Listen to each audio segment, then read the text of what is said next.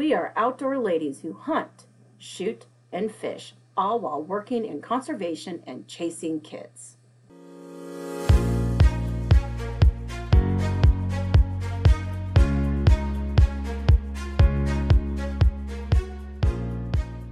I am Julia Plugge with the Nebraska Game and Parks Commission. I'm Rachel Ellis with the Iowa Department of Natural Resources. And I'm Tanna Fanshier with the Kansas Department of Wildlife Parks. Follow us on our outdoor adventures.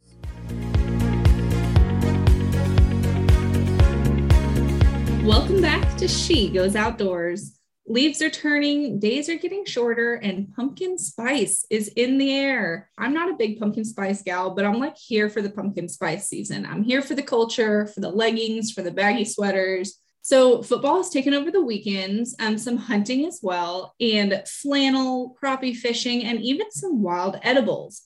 Fall brings so many wonders, including persimmons, wild onions, and even black walnuts. So, as you guessed it, today we're going to be talking about fall foraging. So, we are so excited to have back with us Miss Chelsea and she's going to be talking about fall foraging. Um, as many of you hopefully have listened to our spring foraging session, Chelsea's a naturalist with Mitchell County Conservation Board. I've talked about this many times, but here in Iowa, we are so lucky to have a county conservation board in each county. So 99 counties, 99 county conservation boards. And the county conservation boards really focus on acquiring, developing, and maintaining park recreation areas, forests, wildlife, and other conservation areas. With the 99 counties, each landscape looks different, so their focus is a little different. With only 3% public land, we are just so lucky here in our state to have stewards of the land in each county on the ground just doing great work. So Chelsea's mentioned before, she lives up in uh, God's country there on the uh, Minnesota border with her husband Bill and their little girl Wren. Uh, it's so exciting to see how Wren's growing. Kind of, we have two little ones about the same age, so it's fun to see how Wren's doing compared to how Libby's doing. Um, but as as she's talked before, loves hunting, fishing, trapping, and just getting outdoors.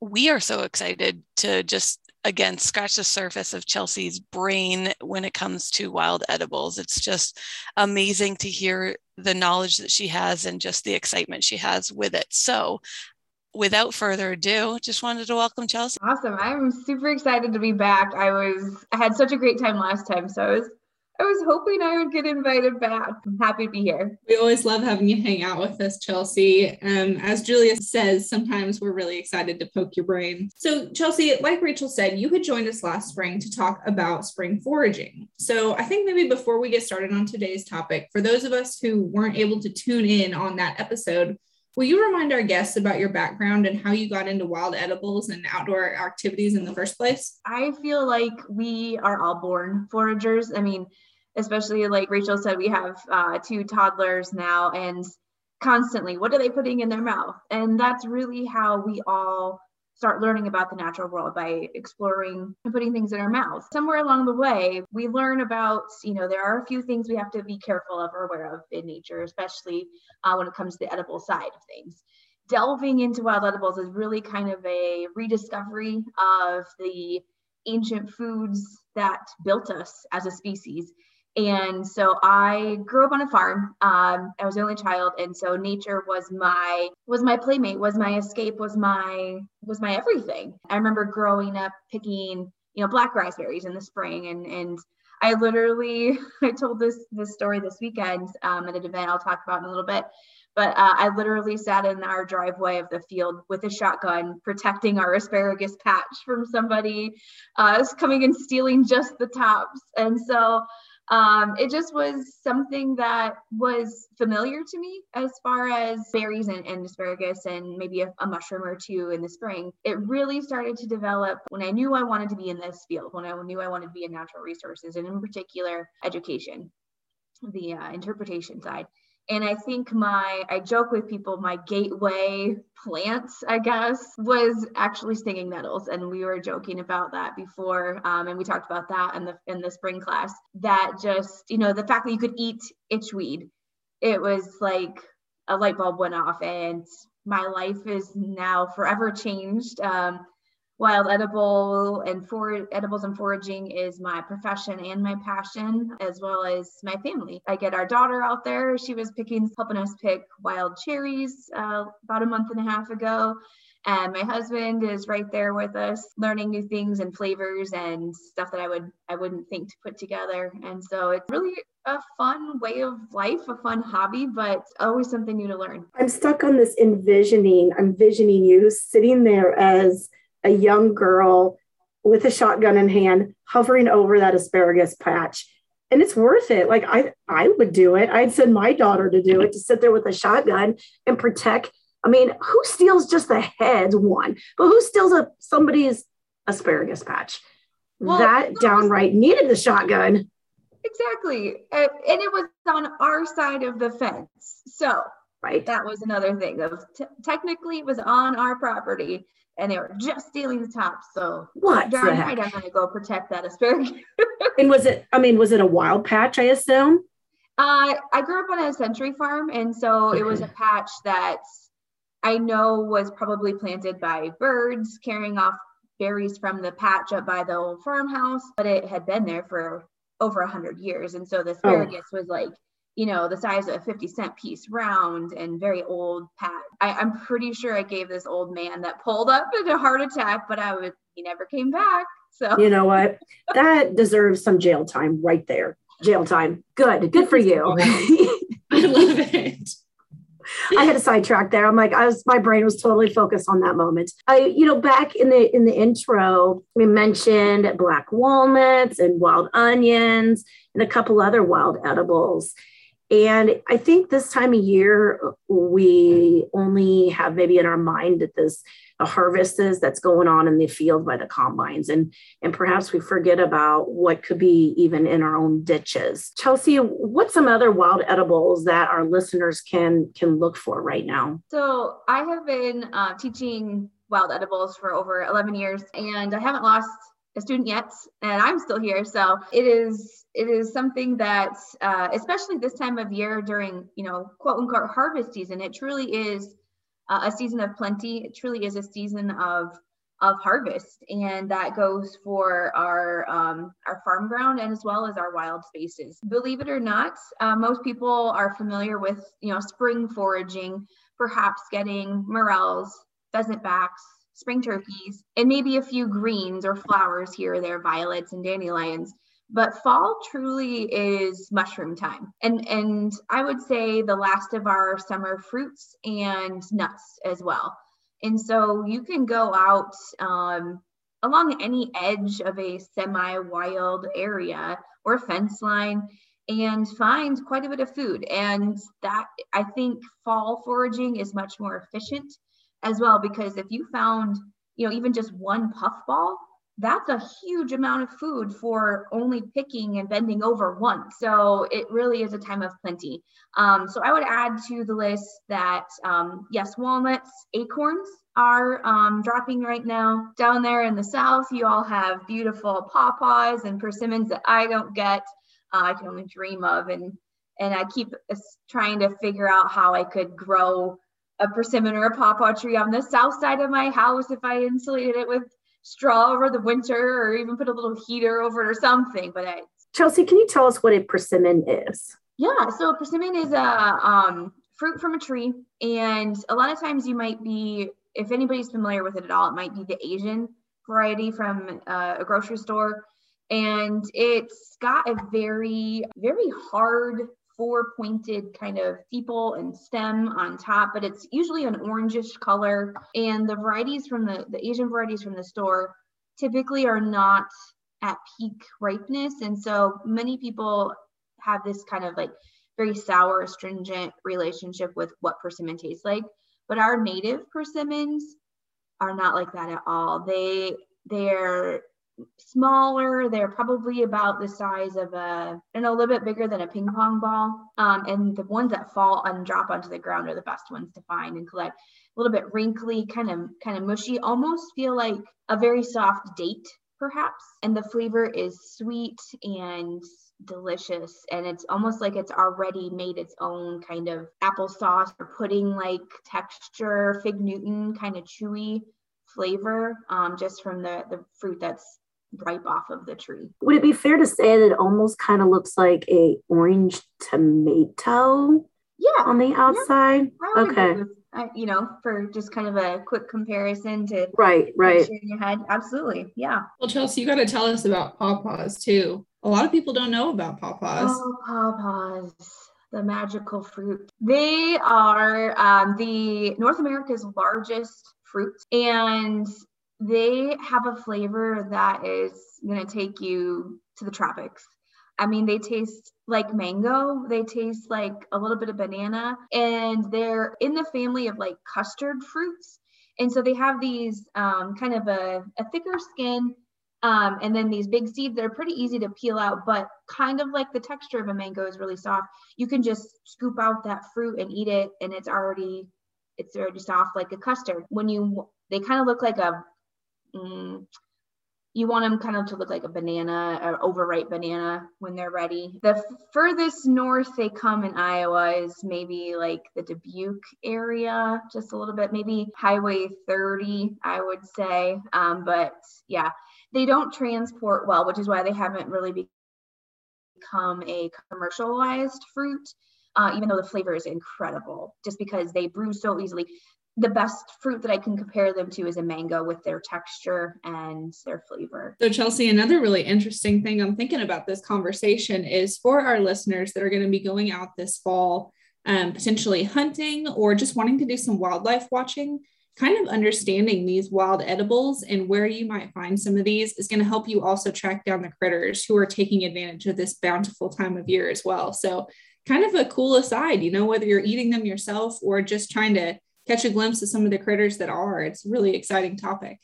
Absolutely. And foraging for wild edible plants and mushrooms is absolutely a sister activity to any outdoors recreation you might be doing. So whether you're a bird watcher or a fat tire biker or a slackliner or a hiker or a fisher or a hunter, uh, you can find and uh, look for wild edibles no matter what you're doing. Uh, it's especially nice accompaniment to hunting and fishing because if you um, don't harvest an animal or or catch a fish, you can go home with something to eat. And often the wild foods that are ripe during our times of harvest uh, pair very beautifully with whatever game or fish that you might be catching at the time. If you're, you know, know that there's a pawpaw tree or know that there's a persimmon tree, those things are delicious for us and for lots of other critters. So if you're squirrel hunting or deer hunting, they're going to go where the food is. And so it kind of becomes almost a, a natural food plots um, to, to be able to hunt around. Now, Chelsea, another way you could get your pawpaw fix could be through some craft beer. I know that it is often used in kind of a wheat beer or like a English style pale ale. Um, so there is a way we might be able to transport some pawpaw flavor up north. I am all for that. Absolutely. You had me at beer.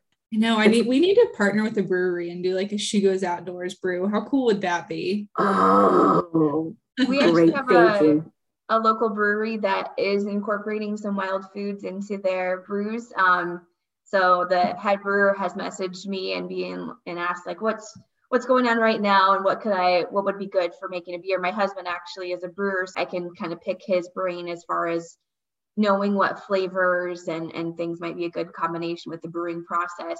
Uh, but I love sour beers, and sour beers lend themselves really well to to all sorts of wild ingredients, both you know your natural go-tos like fruits, but also some of the herbal flavors as well. Anna, Rachel, I think we found our brewing partner right here. Oh yeah, let's get it started. That's so fun. I'd love all the applications of this. I never would have thought of that. And then on the side, we have charcuterie boards so that you have your game meats on it. And then, oh boy. My husband and I kind of connected talking about wild beer because I was really afraid to tell him about this hobby of mine on our first date. And then finally I did. And he's like, oh, well, I made a Bill's backyard brew out of all the things I found in the yard. And it was fate. So perfect. Love it first. Love it first forage. Oh, perfect. so Chelsea, do you let's talk about that a little bit. Do you feel like there's um, some sort of like stigma around wild foraging? I think there has been. I think that stigma is changing. Um, I truly believe with um, with the COVID epidemic that people have been and continue to turn to nature um, as a safe place, uh, physically and spiritually in this, you know, in these trying times that we've been going through. And and I think that sort of also promoted a resurgence into self sufficiency and learning about where our food comes from and wanting to wanting to have our own local healthy foods. So gardening, I mean, you could not buy seeds this spring. You still can't find canning lids um, because people just have rediscovered the value in in this kind of self-sufficient way of life. And so I think there used to be that stigma of oh that's the hippie down the road that's you know eating bark off the trees and things like that and, and it's now become okay, uh, I was at a fancy restaurant and they were using these, you know, the new hip ingredients and flavors are wild ones. And so um, it's it's sort of like a kind of like fancy gourmet to to get into this world or with the self-sufficiency side like learning how to make your own vinegars and brewing um, and just discovering this world of flavors that our bodies, our DNA know because it's again how we were formed as as a species by wild foods, but also you know the health benefits and everything else that go along with it um, of just being outside, but our, our wild foods are incredible resources. And so I think people are seeing the value in it now. I mean, just even talking with you ladies, it's it's curiosity. And so what does that taste like? Or I can't imagine eating stinging nettles and just wanting to satisfy that curiosity. And plus, um, you know, you have the the one person, the one friend or whatever that may be interested, and they're the dragger. And so they're bringing in everybody else that may think they're completely nuts, but they end up being converts as well. But to your point, first off, if the bark happens to be shag bark hickory and you're making a drink out of it, I'm in, first off.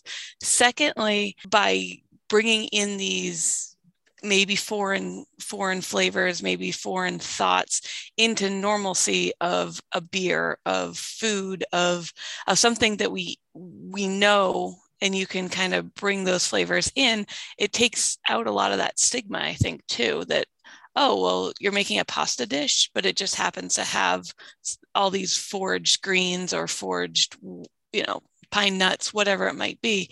Um, I think also uh, makes people a little more open to trying, which is which is awesome. And then my third point, and then I'll get off my soapbox, is a lot of a lot, especially in the cities and in our towns, we have a lot of people that are in food deserts. And once you start walking and realize that you could eat dandelion greens, you can eat all of these different weeds or and you know pests um, that are that are growing up all over the the city it, it is it does kind of open up um, a lot of people to some nutrients that they might not be getting elsewhere um, now granted you have chemicals you have dogs you have other outside outside you know influences that could change the nutrients of that um, that green or whatever but just just does open it up to uh, to others that might think that you can only go foraging out in the woods. Absolutely. And i try to encourage that in my classes. Do my husband and i and my family eat wild foods only? Absolutely not. Do but we do try to incorporate them into familiar things especially when i'm presenting to somebody that maybe just be start getting started in the idea of foraging like taking something very familiar like a pasta or or a, a, soda. I know i think i had some i let rachel have some of the shagbark hickory drink that she was mentioning. Starting with the familiar and replacing a few ingredients. And i often tell people the diversity of things that you can actually harvest and that are edible when you go further and deeper into the wild it actually goes down. So edges um, are amazing places to find the most things to eat. And it could be, yeah, the edge of a woodland or the edge of a park butted up against a mowed yard. but you don't have to go out in you know out in the bush to find amazing things that there's literally food growing in the cracks of sidewalks in the inner cities life finds a way and often that life is edible. It's it's truly incredible to see what's out there waiting for us. Life finds a way and life is often edible. I love it. I want it on a t-shirt. Uh, chelsea you mentioned kind of the beginning talking about fall is time for mushrooms. Um, can you talk a little bit about what people can find? I, I think you mentioned puffballs and and they look amazing but what are you looking for? And, and maybe what are some other uh, mushrooms this time of year? There are an incredible i find mushrooms fascinating. Um, they're beautiful they're weird grow in interesting places and ways. And so i love finding fungi of any kind whether they're edible or not. They're an incredible being and and have so much to teach us. Um, but in the fall there are some really great edibles. And also those in particular are fairly um, safe and easy to identify, especially for beginners, because um, we do want to exercise caution if with anything um, we may be consuming from the wild, being 100% sure of what they are. But mushrooms um, do require sort of a a little bit finer set of skills for identification, um, being very careful to note different features of those those fungus. Um, but puffballs can't really be mistaken for anything else, especially the giant puffballs. I mean, it literally looks like volleyballs out in the yard, and they will be growing just in your backyard in a mowed grassy spot. They don't have to be out in the woods necessarily. Large white you know, the size of a volleyball at the smallest, and then they increase from size from there. And very minimal preparation. As long as if you slice into it, there's no evidence of any kind of stem or gills or any structure on the inside. It should kind of look like angel food cake. As long as there's no color in there, that would indicate that the spores are starting to develop and then can cause some gastric upset, which nobody wants. Um, but yeah, pure white inside, peel off the skin, and it's um, often referred to as the tofu of the mushroom world, which I kind of like and kind of don't like that description. It definitely has a flavor, and I like tofu, um, so I'm not knocking that it definitely has a flavor, but I think it's more referring to its versatility as far as how you can cook it. You can fry it, you can dry it, you can powder it, you can smash it down and use it like a crust, especially people that are avoiding any kind of grains or, you know, in a keto situation. So puffballs would be an amazing one to try to find and they grow pretty much everywhere. Chicken of the woods, it goes against our natural instinct to avoid things that are like fluorescent and brightly colored as a warning color, but they are literally like construction blaze orange. There are two different varieties. One is a little bit softer in coloration. It's kind of more of a peachy with a white underside, but the more common one is fluorescent orange with bright yellow edges and undersides growing on um, either injured portions of trees or dead dead hardwoods um, the only really thing that it can be confused for be a jack-o'-lantern, but they grow. Um, they're they're they're not a shelf like a chicken of the woods. They are kind of a you know stalk with a cap and has gills underneath. But that orange color, if you would be walking through the woods and seeing it, that would be um, something that you may need to watch out for. Also, if it was growing on a hemlock tree, uh, I would avoid eating the chicken of the woods. But otherwise, pretty recognizable hard to confuse for anything else and absolutely delicious because it literally has the texture of like a chicken breast. So anybody that's wanting to um, use more uh, mushroom or vegetative things in replacement of meat, that's a great option. Um, it's also a great option accompanying anything too. Uh, hen of the woods uh, or maitake is out right now, grows at the base of, of oak trees and kind of a clustered little shelves. There's no gills or anything underneath. Um, there's a few that it could be confused for, but nothing um, particularly of concern. Um, but it does look like a little brown hen with her feathers all ruffled up underneath at the base of an oak tree. Chanterelles are just kind of finishing up, and there are a couple others, but those three are going to be pretty ubiquitous as far as where they grow, um, as far as Midwest wise, um, pretty recognizable. And you these things are weighing, you know, a couple pounds each. So like I said, that's a lot of food for one harvest. This sounds also delicious. I I'm just amazed by your wealth of knowledge. And I mean, I, I feel like you could just go on and on about mushrooms alone. So this is this is so cool. But you know, I am one that I am just getting used to even just finding morels in the spring. So while you're just a wealth of knowledge, I, there's a lot of beginners like me too. And, and that's why we have Chelsea here too today is to, to talk about and, and to educate us. And so those of us that are new to hunting mushrooms or not even familiar with the landscape as to where to go, what are your suggestions for those of us that are heading out for the first time? We are on this podcast kind of celebrating public wild spaces and do check with your local ordinances and, and regulations. But for the most general rule that I could say, mushrooms, nuts, berries are typically allowed collectible items from public spaces. Every every place is managed differently, so do check in with land managers and see how those spaces regard any kind of foraging or collecting, but generally those are okay things to start with. For beginners, uh, if you can get on in in person with a forager, there's often um, like foraging groups on Facebook. Those are the best ways to learn because you're physically seeing what the plant or the mushroom and you can hold it in your hands and you can smell it and it's just a very immersive experience to be in person with somebody. Get yourself some good books, attend uh, some of the webinars that I've been doing with Rachel and Iowa DNR um, attend an event. I was just uh, teaching, I had three classes at the Midwest Wild Harvest Festival this weekend, or this past weekend, held in Wisconsin. It's typically the fourth weekend or the last weekend of September. Um, it was completely filled up this year, like right away.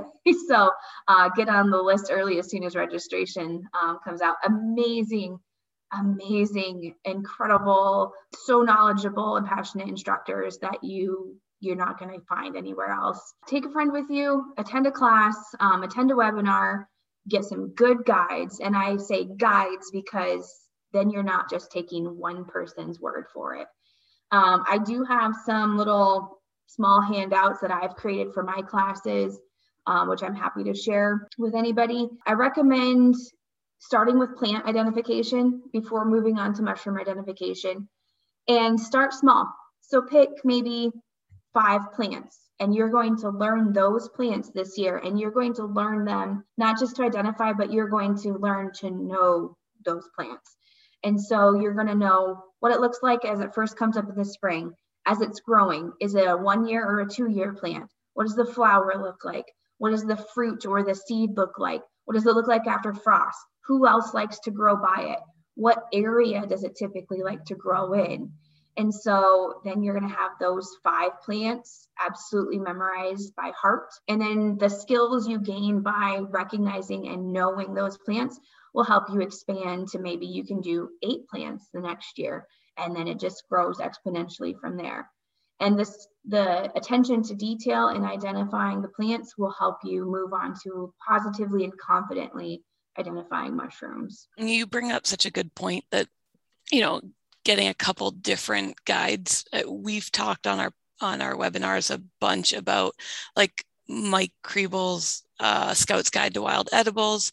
We've talked about vast variety of different uh, guides, whether it be Midwest specific, whether it be Iowa or Nebraska, Kansas specific. Our terrains are, are pretty similar. So you know a lot of the guides will cover more than just your specific ground wherever you live in the midwest but but just you know each artist draws or takes a picture differently. So so there are different different views of of the same plant shown differently. And and you've you've mentioned that you know you were struggling trying to id one based on one book and then like flip the page and there it was in the other book. And and how it was found in the first book was just a little different than how you found it. And so it's it's nice to hear for those of us that are still getting into it that a seasoned harvester sometimes struggles to figure out what they're what they're identifying also. Always something new to learn. I'm just further down in my learning journey than some people. I'm always learning. That's the beauty of of exploring the outdoors exploring nature because there's always something new to learn. I do recommend, and I know there's some controversy with this idea, especially when we're thinking about ethics of foraging and only, you know, taking what is okay for that particular population of mushroom or plant. So one third is a good rule, one third for you, one third for wildlife, one third for reproduction of that plant. But as you're learning, I encourage my students to yes, take pictures of whatever you're t- trying to identify in the field, but take a, a specimen back with, press it in the folds of your book that you might have with you or your notebook. Because until you know what it is, you might not know that you should have taken a picture of this particular structure. Um, you might have found it when it's not in flower and, and your app or whatever on your, your phone doesn't recognize it um, without the flower. And so then that brings up another point. I do, for beginners, I don't mind people using like a plant ID app because it'll start getting you on the right track. But it's it's very akin to what we call a brag and drag, where okay, I'm going to take you on a walk and tell you all the names of the things that I know, but it doesn't teach you how to know. It just spits out an answer and doesn't give you any kind of relationship with that plant or mushroom on how to know it in the future. It does give you a place to start looking to find the answer. So if you're collecting for knowledge, if you're collecting for learning, you literally are maybe collecting one one plant, one specimen and not a whole bunch because you don't know what it is yet. So take that one specimen and you can look at the structures, comparing it to an online guide or comparing it to a book you have at home and it's in person and you can and look for different things that you might not have captured on a photo. For mushrooms, it is literally the way you identify mushrooms you take a specimen back and you do a spore print that you usually have to wait overnight for at least.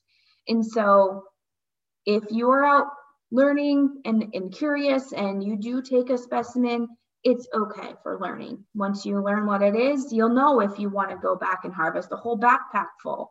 Um, and then again, you you bring in your foraging ethics to play there. So take something to learn from, and that's okay. Now, I have to ask the squirrels are going crazy right now with the acorns.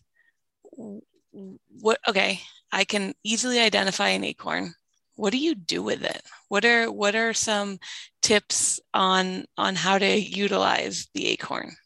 Perfect. So, um, acorns are traditionally around the world where oak trees are found a huge food source, a, a traditional food source. Um, but we have to process them. At least here in North America, we have to process them in a particular way to make them edible. Otherwise, it's very damaging to your liver and internal organs. Um, now, if you just go pick up an acorn and eat it, you're going to be fine. Um, but if you're eating any quantity of acorns, you have to remove the tannins. Um, so oak trees are split into two different groups, the white oak group and the red oak group. And their acorns have um, different characteristics based on those two groups. Some are better for um, storage, some are or easier to remove the tannins a certain way. Um, but on both of them, you have to dry them, get the nut meat out of the middle, so have some way to crack them open.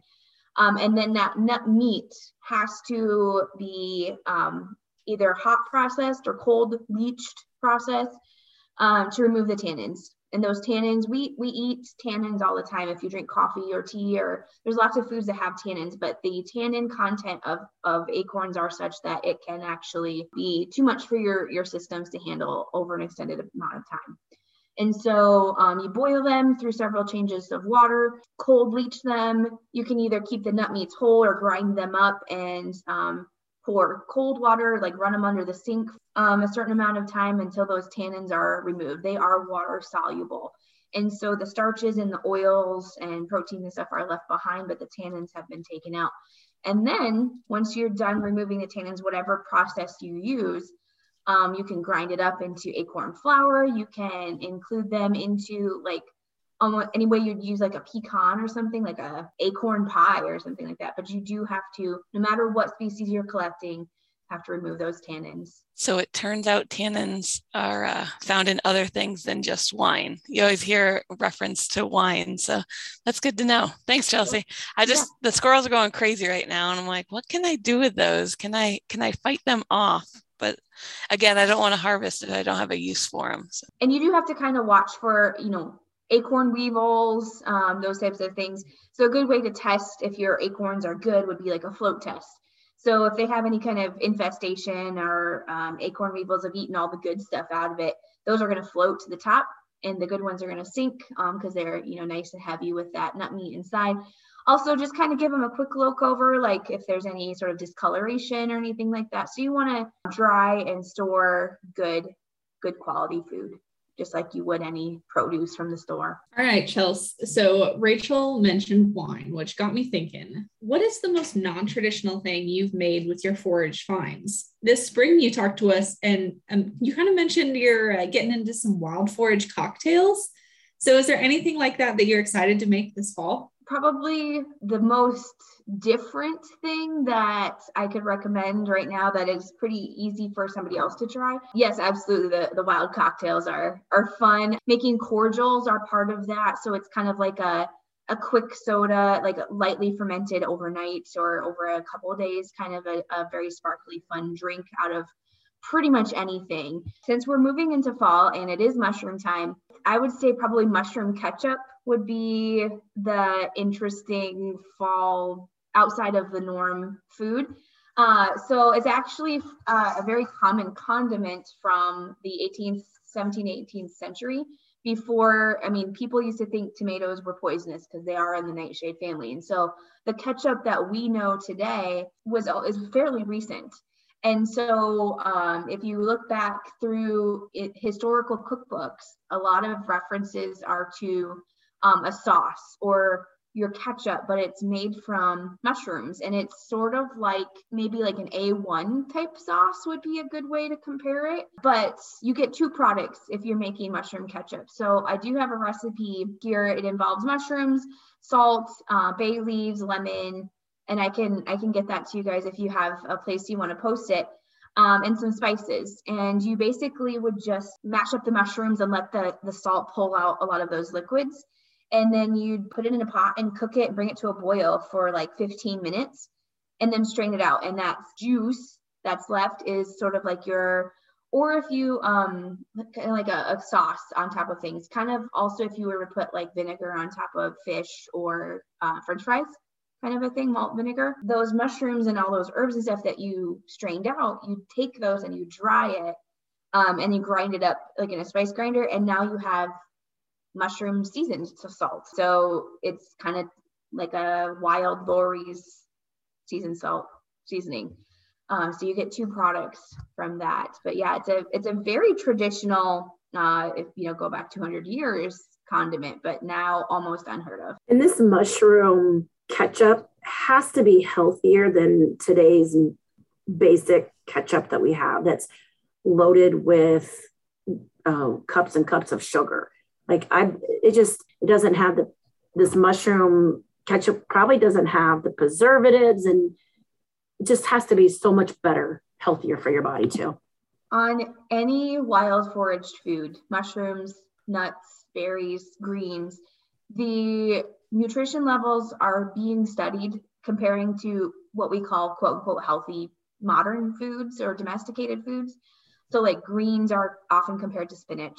And on any study that's been conducted, any analysis that's been done, wild foods are off the chart more nutritious than any healthy, even you know, organic best of the best domesticated foods, um, because they're retaining all of the things that make them good. We, they haven't been altered or selectively bred to match a type, like those red tomatoes that are perfectly round versus even like we find that in heirloom tomatoes out of the garden they're going to taste so much better than the the supermarket ones because they're retaining more of those nutrients. But yeah it doesn't have the mushroom ketchup doesn't have the sugars. And if you want to even increase uh, a trick with mushrooms if you want to increase the uh, the nutrition uh, especially the vitamin d just set them out in the sun like for a day before you cook with them or before you eat them um, because they'll convert and, and store that vitamin d from the sun in their tissues so yeah you can they're amazing just picked and eaten right away, cooked and eaten yeah. in sun, and you have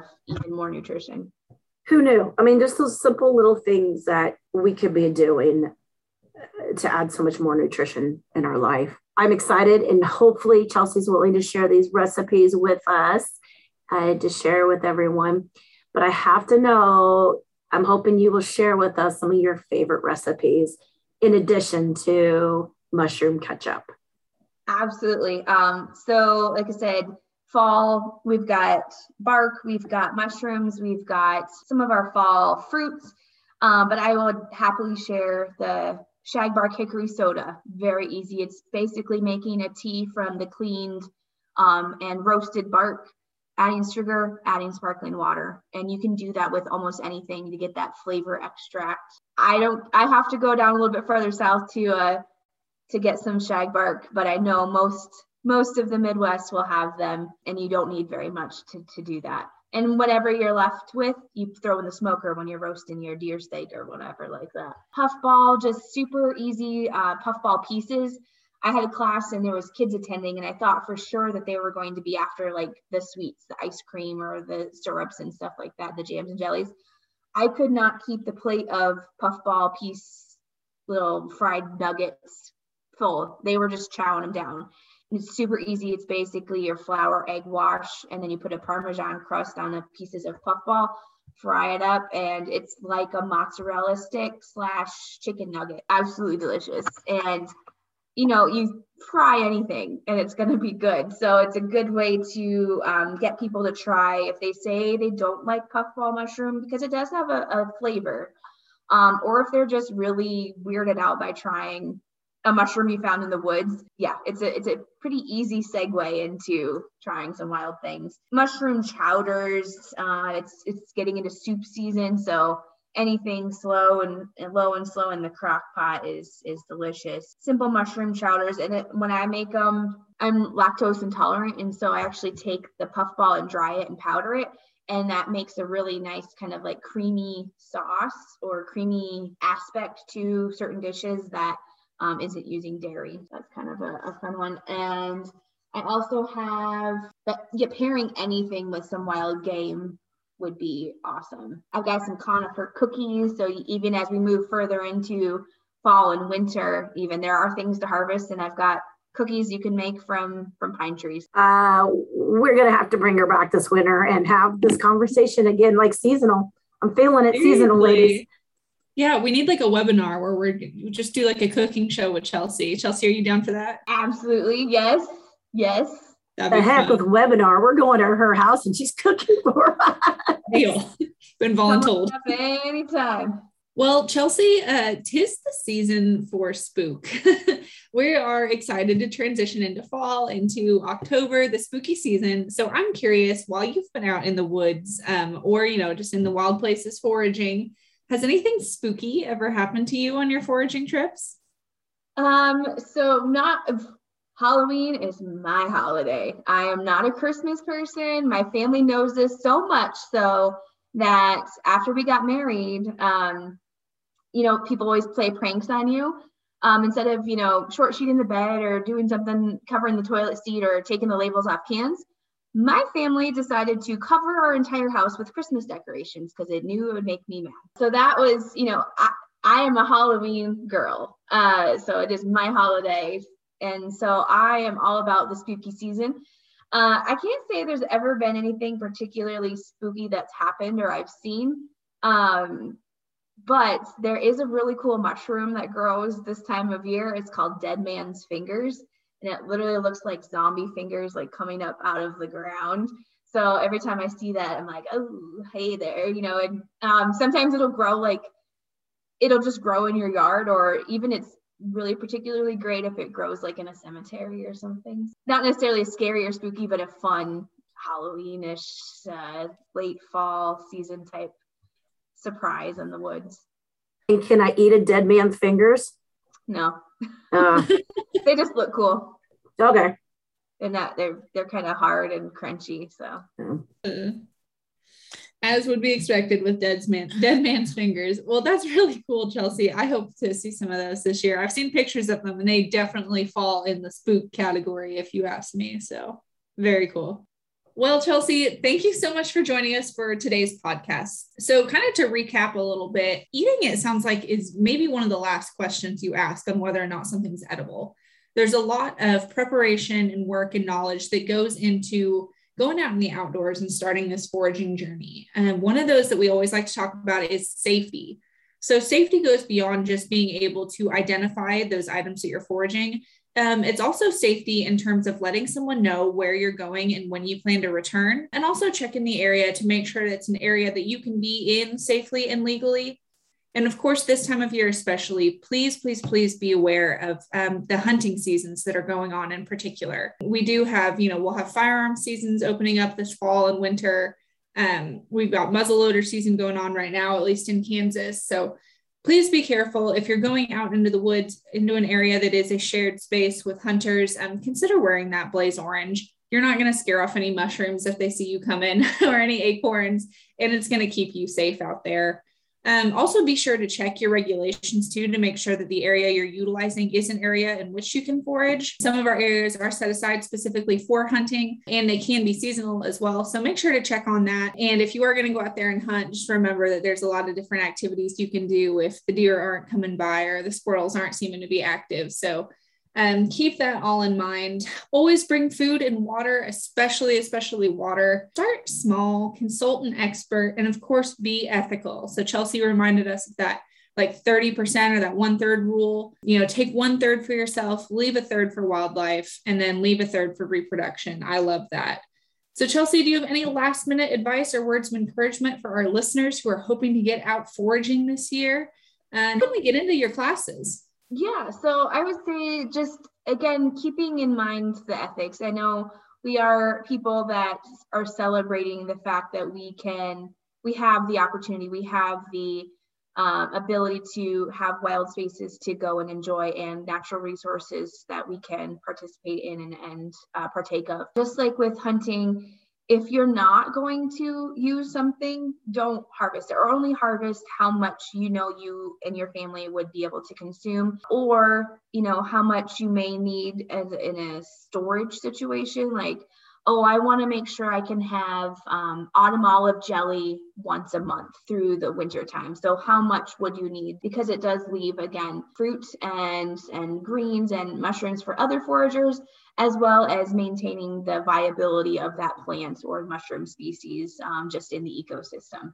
And uh, be thankful for the things that mother nature gives us. I have often found that if i'm like i want to go and and rachel we found this out on the webinars that i did this spring. If i want to go and talk about a morel not even harvest it for myself um, and i'm going in the the woods with the intention of taking uh, I'm probably not going to find what I'm looking for. But if I go and I'm doing some other activity, like I'm hunting or I'm fishing or just going for a walk, then all of a sudden there's food aplenty. And so just walking with a grateful heart and being thankful for all of the beauty and things that we are able to participate and partake of in our wild spaces is just really pretty special because that doesn't happen doesn't happen everywhere. It doesn't happen even everywhere in the United States. So yeah, just come to a class if you can. I have, I will post on our Facebook page, so Mitchell County Conservation Board, on classes that I'm hosting through through my work. Um, also, check out some of your local Facebook groups. So, in every state, it seems like there has been or is, is starting to be um, Facebook groups that are dedicated to foraging and collecting things from the wild. Iowa has several. I know there's a couple, Kansas, Nebraska as well. And there are general Midwest groups you can be a part of also. Um, so the Midwest Wild Edible and Forager Society is one. Uh, check out some YouTube channels. There are a couple that I really like. So, uh, Learn Your Land is a great one based out of the Northeast, but a lot of that information transfers, um, particularly on mushrooms, he uh, focuses on. Foragers Harvest is a, a business through Sam Thayer and Melissa Price that Sam Thayer is the author of our Midwest kind of foraging Bibles um, so Forager's Harvest, Nature's Garden, and Incredible Wild Edibles. There's some good books and resources. And Backyard Foraging has a blog that posts a lot of stuff about. Ellen is amazing. And uh, we'll have weekly or, or monthly newsletters on what what she's out foraging and some ideas to do with that. I could go on and on and I can get you a, a full list of some recommendations, but um, yeah, checking Facebook pages um, for classes. And also I've been working with Rachel through the Iowa DNR to offer webinars and different series and events like, you know, becoming an outdoors woman. I will teach at too. So stay connected to these amazing ladies here and uh, find me on Facebook and we'll we'll get you in a class somewhere. Well, I couldn't have summed it up better, Chelsea. With the season of fall, I kind of always think about being thankful, and you kind of hit home that we are so lucky to have these resources and this the ability to harvest in in our backyard in our native woods and and land so just taking that second to to truly do a little uh, i don't know self self perspective and and just really uh, taking that step and, and saying thanks so thanks again for tuning in. Don't forget to like, share, or subscribe to the podcast. With that, you get alerts anytime a new episode is uploaded. Please leave a review and let us know what you love about the podcast and what you want to hear about. Uh, check out our Facebook at She Goes Outdoors to stay in touch, share your photos, leave comments on the topics. And until next time, we'll see you outdoors.